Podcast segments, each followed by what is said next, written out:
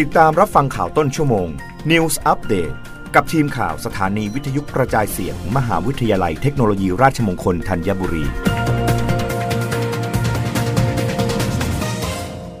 รับฟังข่าวต้นชั่วโมง โดยทีมข่าววิทยุราชมงคลธัญบุรีค่ะ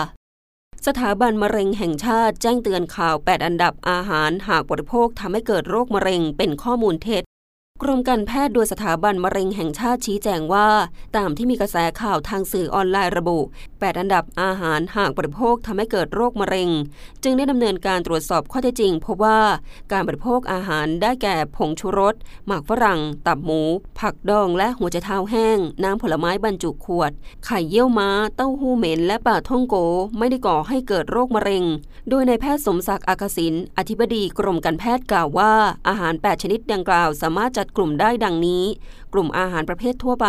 ได้แก่ตับหมูและปลาท่องโก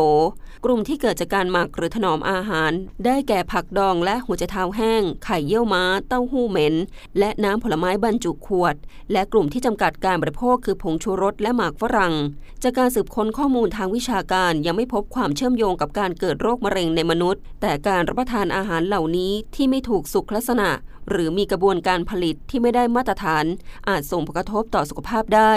ด้านนายแพทย์สการบุญนาคผู้อำนวยการสถาบันมะเร็งแห่งชาติกล่าวว่า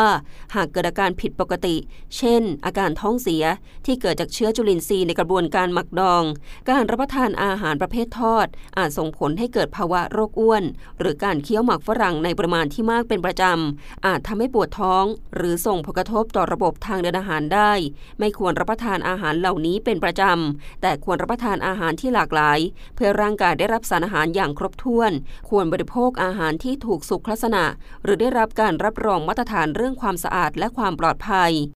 รับฟังข่าวครั้งต่อไปได้ในต้นชั่วโมงหน้า กับทีมข่าววิทยุราชมงคลธัญบุรีค่ะ